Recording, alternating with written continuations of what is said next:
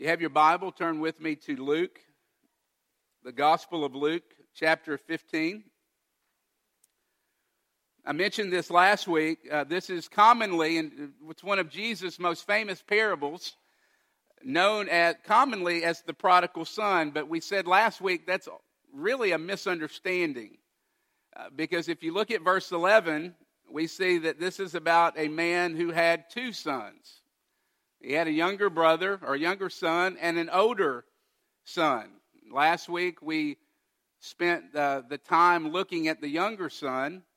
This week, this morning, we will be looking closer at the older brother in the story. Before we actually read our passage, uh, I wanted to mention this book, a little bit of a book blurb, but this is the book called The Prodigal God by Tim Keller. It's been out, it's hard to believe, almost a decade. Uh, but this is an amazing work on this parable in which I've learned tons over the years about the older brother and the younger brother. Uh, and it's totally changed the way I looked at this passage, but also particularly the way I looked at the elder brother in the story. And so, if you have not read that book, I really do recommend this book for every single person in this room because it is a great book to show us what Christianity really is. It's a book for non Christians, skeptics. If you've been a Christian for 20 years, uh, I, I, I, had some parents say, Hey, my kid's going off to school. Uh, what do you recommend that I give them to read? Prodigal God. So it's great for college students as well. And so, uh, something for you to take a look at. If you with that in mind, let's look at this passage this morning, Luke chapter 15. We're only going to be reading verses 25 through 32 because we looked at the first half last week. But if you want context, uh, you can open up your Bible. But if you do not have a Bible, no sweat. You can look at a Pew Bible and you can turn to page 875. We'll give you some context for the story that might be helpful. But uh, for time purposes, I will read 25 through 32. This is God's Word. Now his older son was in the field, and he came and drew near to the house. He heard music and dancing, and he called one of the servants and asked what these things meant. And he said to him, Your brother has come, and your father has killed the fattened calf, because he has received him back safe and sound. But he was angry. He refused to go in. So his father came out and entreated him, but he answered his father, Look, these many years I've served you, and I've never disobeyed your command, yet you never gave me a young goat that I might celebrate with my friends. But when this son of yours came, who has devoured your property with prostitutes, you killed the fattened calf for him.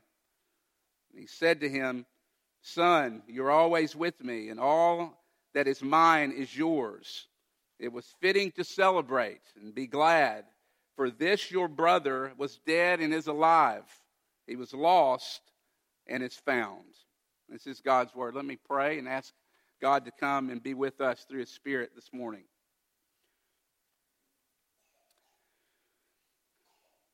Father, uh,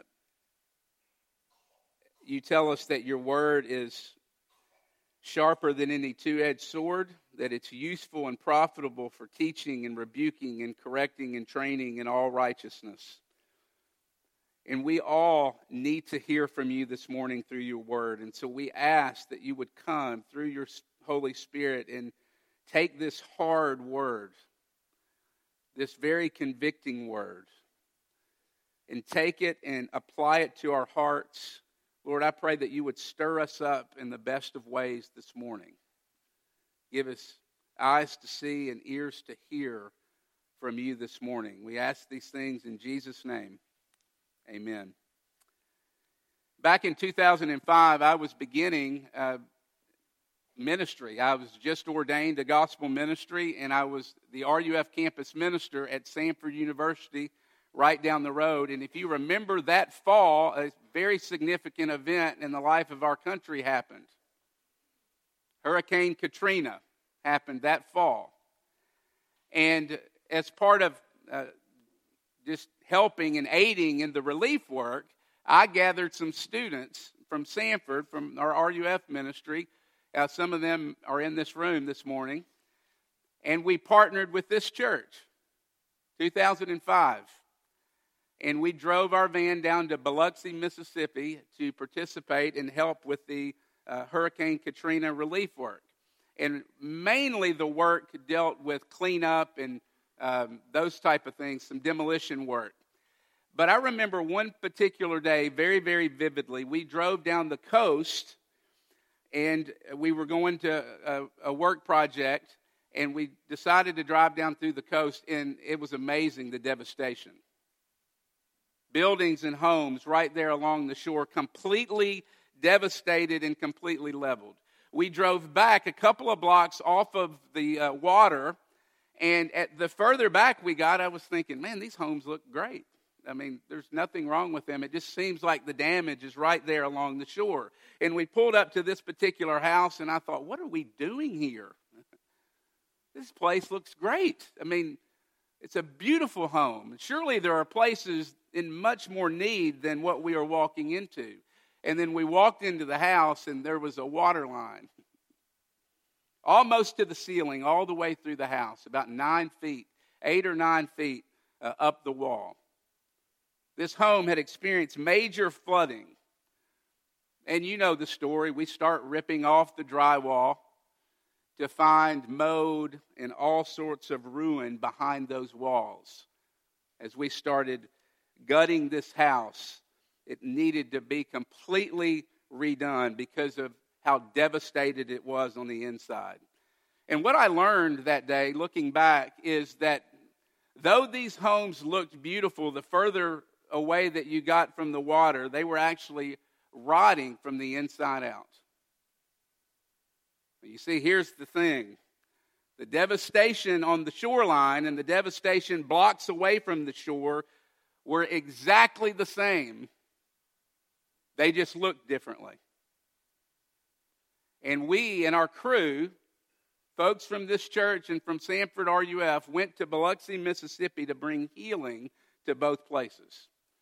Why do I tell you that story this morning? Well, I open with that story because that's this story. Very similar.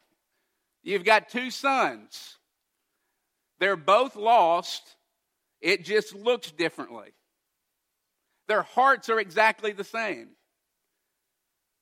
One heart, though, it manifests itself in a very different way. One, by running away from God and breaking all the rules. The other, the older brother, his heart is exactly the same. The devastation looks exactly the same, but it looks different on the outside because he's a rule keeper.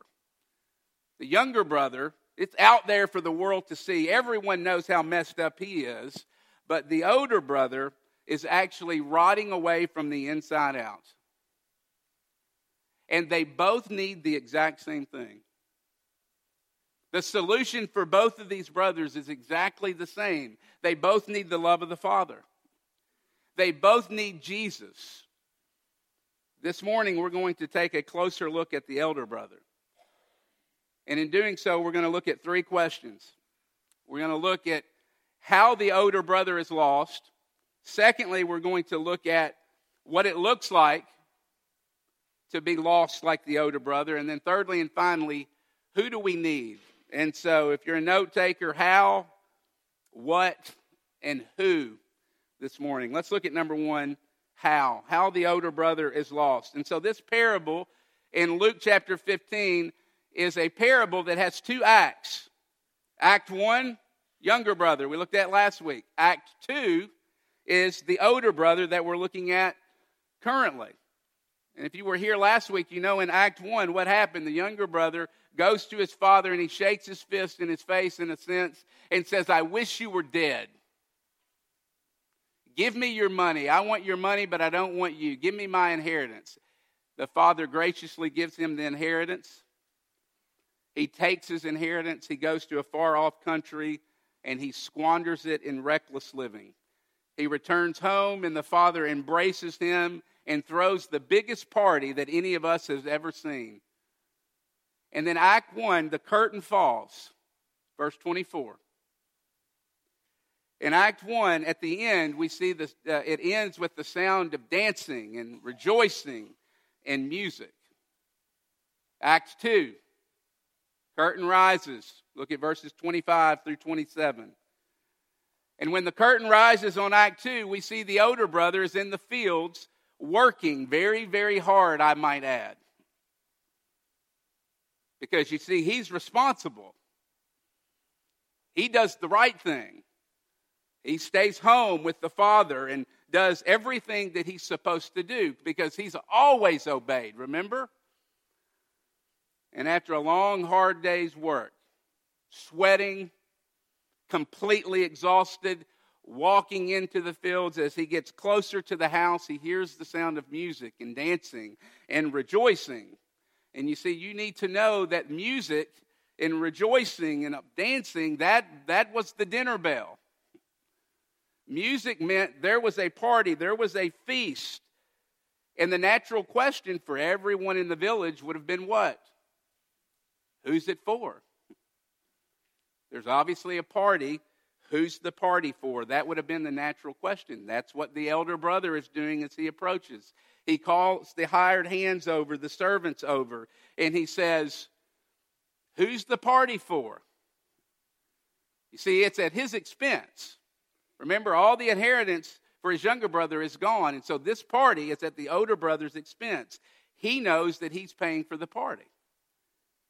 And he's got to be thinking in his mind, what in the world? Who in the world would make my father throw a party like this? His hired servants say, Well, the party's for your brother. He's come back home. He's safe and sound. We thought he was dead, but he's actually alive. And your father said, Give him the robe, give him the ring, let's get the fattened calf out, and let's party. Because your younger brother is home. Verse 28. You would think he'd be happy. But verse 28, we learn that he becomes angry and actually refuses to go into the party. And it's important for us to realize this morning that what the older brother is doing here by refusing to go into the party would have been just as much a slap in the face to the father than what the younger brother did last week when he shook his fist and say, I wish you were dead, give me the inheritance. And you might say, How so? Well, think about it. The older brother would have been expected to be the co host to this feast but he refused to go in and brought public shame to the father. Because everyone there would have seen the father. You don't leave your own party. And everyone in the room would have seen the father going to chase down yet another son, leaving his own party to go out and talk to his son. And it would have been humiliating. It would have brought tons of shame upon the family again. And notice what the father does here. This is very important. The father initiates, doesn't he? He moves towards the older son because you see, the father loved this son too. And he goes out and he doesn't scold him. There's not a physical altercation, but he goes and essentially begs him to go into the party. Verse 29. Look at the older son's response. Remember, the younger son last week started his conversation with the father with, by saying, What? Give me. The older son starts his conversation with, Look, you. That's what he's doing. That's what he means. When he says, Look, it's as if he's saying, Listen to me. Look. Let me tell you a thing or two, Father. Why is the older brother so upset and so angry? Verse 30. He's a record keeper. He's keeping the ledger, isn't he? And he's upset by all that's happening in this party because he says, You never gave me even a young goat. How dare you give him the calf? See, he's adding things up. And he says, Wait a minute. I've done everything right. And my younger brother has done everything wrong. and you give him the fattened calf. How dare you? You owe me for me being so good to you. Do you see it? Do you see it? You see, Jesus is saying in this parable, he's redefining for us this morning lostness. Because what we see in this passage this morning is that the older brother is just as lost as the younger brother, it just looks differently. They both chose separate ways to happiness. The older brother, through reckless living, through shaking off traditions and saying, I'm going to do whatever it is I want, I'm going to make my own rules. And so he does it by breaking the rules. That's the way he finds happiness. The older brother does it by keeping all the rules. Their heart is exactly the same, it just manifests itself in very different ways. But you see, their heart is the same in this. They both want the Father's things, don't they? But neither one of them really want the Father. Neither of these sons loved the Father for who, for who he was. They were using the Father to get exactly what they wanted. They were using their own selfish ends, some by breaking the rules, some by keeping, to get exactly what they wanted from their father. And so the elder brother trying to be good is really just is this is mind blowing. The elder brother trying to be good enough is really just as, just as self absorbed as his hedonist younger brother that he so much despises. And you see, by keeping all the rules, though they're the same, their hearts are the same. The older brother was actually further from home, standing in the front door with his face pressed up against the window. He was actually further from home than his younger brother, who was in a pigsty in a far off country. And you might say, Jason, what? That's how in the world can you say that? I mean, really? Yes, really. And you know why? The older brother didn't know he was lost. The older brother thought he was right. And you can't miss this because the older brother, he really was good. Like he's not faking it. He's not just faking it till he makes it. He was a good kid. he was doing it all right.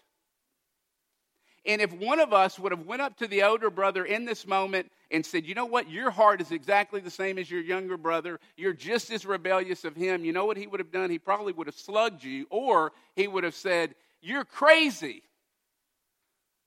You are crazy to think that." He would have been deeply offended by that statement. And you see, that's the scary part of it all, isn't it?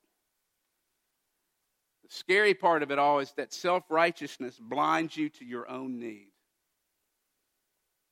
You see, the older brother thought he was strong, he thought he was well, he thought he was good enough and whole. He didn't see that he had any need at all for a physician because he didn't know that he was sick. But the moral failure, the sinners and the tax collectors and the people that had blown it and messed up, they were in the party. And they were sitting with the Father and rejoicing while the smug, self righteous, arms crossed, know it all elder brother was on the outside looking in. Friends, this is a devastating story. It is a devastating story to religious people. Because this story teaches us that you can be just as lost this morning and, in fact, in greater danger sitting in a pew on Sunday morning than you can be in a pig pen. You see, the religious mindset says good people are in and the bad people are out. And Jesus comes and says, No, no, no, no. The humble are in and the proud are out. Remember how many times we see in the Bible God opposes the proud but he gives grace to the humble. And now it makes sense, doesn't it? When you look through the Gospels, Jesus was a magnet for outsiders. He was a magnet for outcasts and people who weren't doing it right. But you know what the religious people did with Jesus? They hated him and killed him and put him on a cross. So it begs a really searching question, doesn't it? Why is it that most churches today tend to draw the people that Jesus offended? Why is it that most churches tend to draw religious Pharisees while those that have blown it and messed up big time want nothing to do with the church? Tim Keller writes this can only mean one thing. We must not be declaring or living out with our lives the same message, message that Jesus did. Because if our churches are not appealing to younger brothers, it's because that our churches are full of elder ones. And friends, me being chief among them. You know, the, hosp- the, the church is to be a hospital for sinners, not a museum for the saints. We've been talking about vision in the last couple of weeks. You know what our vision is? It's that this place and this place that John talked about right down the way here, the worship center. You know what our vision is? Is that it would be full of older brothers. That we would be a magnet, just like Jesus was, for people who aren't doing it right. Secondly, what? What does older, what do they what does an older brother look like today, let's say? Well, the story actually gives us some hints. And the first thing, there's three three subpoints if you're a note taker. I am, and so I like to communicate that. but the first one is this older brothers are tend, tend to be marked by anger and bitterness. Look at verse 29. The older brother felt like he'd earned the party. I've never disobeyed you. I've never done drugs. I've never embarrassed the family. I've gone to church my whole life. I've gotten good grades. I've gotten all the awards all the way through school and even into college and my workplace. I'm a success. I have done it all, and now you owe me. And so when he doesn't get what he thinks he deserves, an older brother then gets very bitter. And so the first sign that you might be an older brother is that you get angry and bitter when things don't go your way.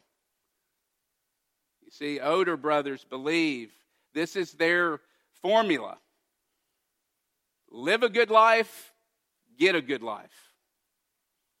That's the way they live. Live a good life, then you should get a good life. And that's why you hear older brothers say things like, Why that person and not me? Or they say to their children or to their spouse or people around them, After all I've done for you, this is the way you treat me. Or they say things like, You know, I know that girl, and I know what she's really like. How come she's getting married and I'm not? See, older brothers, the anger is hidden oftentimes. And when things when God has given you exactly what you want and your life is going smoothly, then things are good. You're great with God. But when they're not, when things don't go according to, to plan, then the lid pops off. you snap, either internally or externally, because God is not giving you the life you think you deserve. And you know what that's showing? You want God's gifts, but not God. You want things from God, but you don't really want God. Secondly, the older brother is also marked by incredible insecurity and competition for others.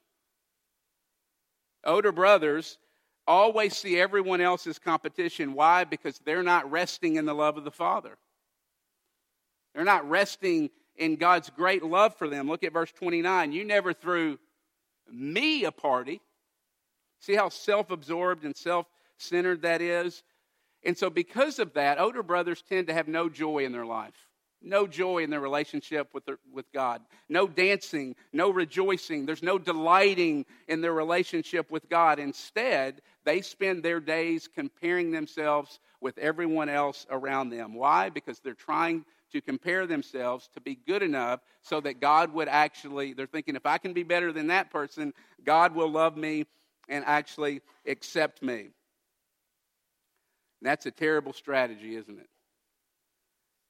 Because there is zero assurance when you compare yourself to someone else. Why? Because there's always someone better looking than you. There's always someone that has a better body than you.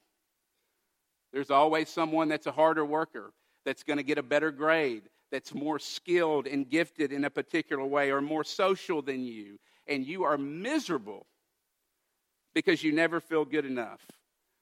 And so, like the older brother, you look at people and you begin to hate them and resent them because you see them as competition, because you're not secure in God's love for who you are and who He's made you to be. Thirdly, older brothers, another mark of an older brother is they're judgmental and critical. Look at verse 30. Isn't that interesting? Okay, this is the older brother. Look, what do you see about verse 30 that should stand out? He doesn't call him his brother. When this son of yours devoured your pro- property with prostitutes, you see, older brothers see themselves as better than other people. And so they're constantly looking down on everyone else who's not doing it right. And oftentimes, this doesn't happen really out here. It happens more internally or with just a few people. And so, in their heart and in their mind, they start to say things like this Thank God that I'm not like that person. Thank God that I'm not like that person in my class or in the church or in my workplace or in my neighborhood or in my office. Or, you know, she is so weird. I mean, can you believe that she would wear that out in public? Can you believe that she would leave the house in that or even walk into church with something like that on? I can't believe that. He is so stupid. If he could just get the concept and had half a brain, he would actually get what this guy is trying to say. But he can't understand this easy concept. Can you believe she can't control her kids any more than that? Can you believe that? That she lets her kids act that way in church? You know, one of the biggest marks of an elder brother is that broken people are scared of you. Broken, messy people who can't get their lives together will have nothing to do with you and won't come near to you because you only want to be with the good people. You want to keep the bad people at arm's length. And the problem with that is that Jesus wants to be with the bad people because he came to die for sinners. And the Bible says that every single one of us are the worst. You know, the sad part of this whole story is that the party is going on and there's dancing and there's music and there's celebration. And the older brother is face pressed up against the glass on the outside looking in and he's utterly alone all by himself. And you know it's easy at this point. We got to be careful. It's easy at this point to say yes! Those elder brothers critical angry judgmental all the things I hate. I can't stand those elder brothers. Well, when we go down that road, what do you become? you become the very thing that you're critiquing and can't stand. You become an elder brother. You become a Pharisee about the Pharisees. And you see, we have to remember that the Father loved the elder brother too, didn't he? And he moved towards him because Jesus came for Pharisees too, and thank goodness. Aren't you so glad? I know I am that God loves Pharisees too. Lastly, and very briefly, who? So, who do we need? Well, if you look at Luke 15 in context, it's, it's all goes together. Earlier, we saw the parable of the lost sheep and the lost coin, and then the parable of the two lost sons. And in each of the previous parables, if you were to read them, just kind of reading along, you would see when something was lost, someone went looking for them. And they were eventually found. And then you get to this parable, the lost sons, and you see that the younger brother is lost. And you fully expect someone to go looking for him, but we don't get that in this story, do we? Who should have gone looking for the younger brother that we looked at last week? The older brother. The elder brother should have gone looking for his younger brother, and by putting forth, Jesus puts forth for us a flawed elder brother. Jesus is imagining, imagining us to long for and yearn for a true elder brother. You know, we actually have one. And it's Jesus himself. Remember Hebrews chapter 2, verse 11. He is not ashamed to call us what? Brothers. Jesus is the true elder brother, isn't he? Because he went to a far off country. He came from heaven and came all the way down to earth. And he didn't just pay for us to go into the party, he didn't pay money, he actually gave us his life so that we could be with the Father and experience rejoicing and dancing and singing. Bryan Chapell has this book, it's actually a marriage book called Each for the Other. And in this book, he shares this story, uh, a true story that happened in his hometown. And it was about two brothers and they were playing on these sand mounds uh, in his hometown along the riverbank. And you need to know that the community really depended on the river for their commerce. And so regularly there would be these dredges, dredges that would come and clean the bottom of the bank off, and they would put the sand on the shore there, on the riverbank. And it would create these huge mounds of sand. And they were a kid's playground. Kids loved playing on them. But they were also very, very dangerous, as you can, might imagine. Why? Because what would happen when that sand would dry? It would create internally these huge voids and pockets in them. And so if you stood in just the wrong place, it would cave in and all the sand would come, come in on you and would crush you eventually if you could not get out. That's what happened to these two boys that were playing, these brothers that were playing on the mound on this particular day. And so evening comes and the sun is setting, and the boys aren't home. And their parents, the food's on the table, they're ready to eat. They start to get very, very concerned. They call the police. They start to scour the whole community, looking everywhere. And then finally it dawned on them the mounds. They went to the mounds to look for the brothers, and as they rounded the corner, they saw from shoulders up the younger son, the younger boy, his head and shoulders sticking out, but he was completely unconscious because the sand was crushing him. And so the rescuers are just digging, digging, digging, trying to get the younger brother out of the sand, and they get him down to about the waist, and he comes out and regains consciousness and they say, Where is your older brother? And he says, I'm standing on his shoulders. You see, at the sacrifice of his life, the older brother lifted his younger brother to safety. See, that's what your older brother does too. Your older brother, Jesus. Friends, we are standing on his shoulders. He was crushed, not by sin, but by our own sin. And he willingly hung on a cross outside of the party so that you and I could go feast with the Father. And friends, with, when that gets a hold of our heart, not just knowing it up here, but when it starts to melt our heart, it will change us from dutiful older brothers into joyful follow, followers of Jesus. Did you notice how the story ended? the curtain drops, and the older brother's still outside the party. And we don't know whether he even goes into the party. Well, that's very intentional. Jesus ends it that way because he wants us this morning to ask the exact same question Will you come to the party?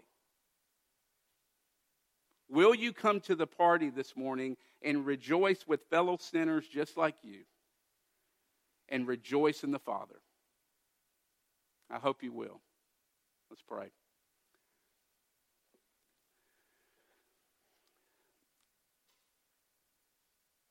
Heavenly Father, we pray this morning and thank you and celebrate the fact that you, as our older brother, Jesus, did not leave us.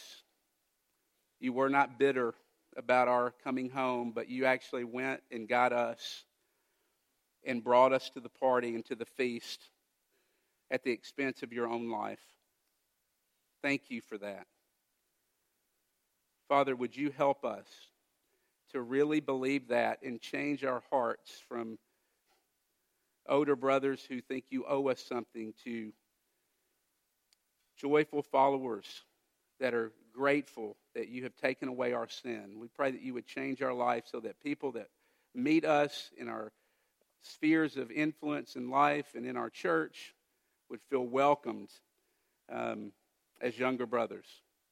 Would you do this in Jesus' name? Amen.